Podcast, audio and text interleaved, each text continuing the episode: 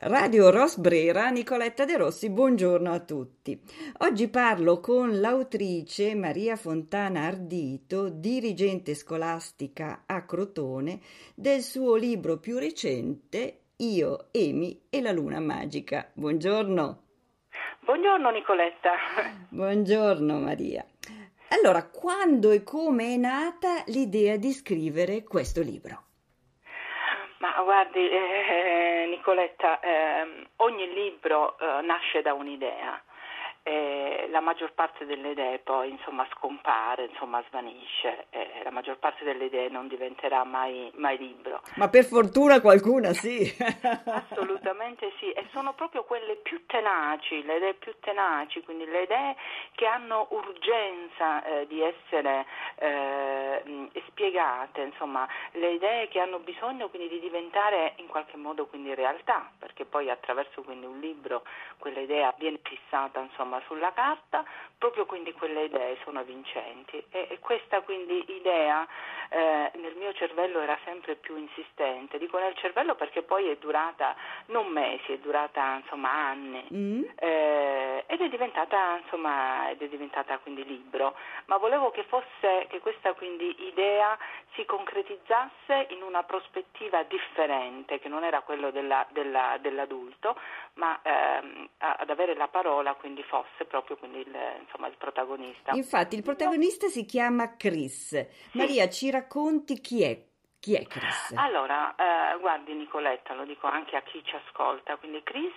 eh, è una domanda che mi fanno spesso insomma, nelle varie presentazioni che ho fatto, certo. soprattutto i ragazzi insomma, sono curiosi, no? mi chiedono chi è Chris. Chris nella realtà non esiste, cioè nel senso che non c'è un bambino in carne e ossa, insomma, eh, che si chiama quindi Chris, eppure è più reale, più concreto, quindi più forte eh, di un bambino e poi di, di un ragazzo in carne ed ossa. Posso dire che la somma di tutti i bambini e ragazzi che ho incontrato nella mia professione, sia di docente poi insomma di, di dirigente scolastico. Benissimo Maria. Eh, questo libro, che tra l'altro ha delle illustrazioni veramente particolari, molto belle, eh, si presenta nella forma di una diciamo, di una favola moderna. Eh, aiuta questo libro i, ragra- i ragazzi a crescere e gli adulti a riflettere, quindi? Sicuramente quindi sì, anche se non era questo quindi lo scopo quindi del, insomma, quindi del, libro, eh, era quello appunto come dicevo prima di rispondere a un'urgenza. Poi lo sappiamo, nel momento in cui un libro eh, viene dato alle stampe, quel libro non appartiene più al, so, al, suo autore, ma ha una strada, quindi un percorso quindi che è suo.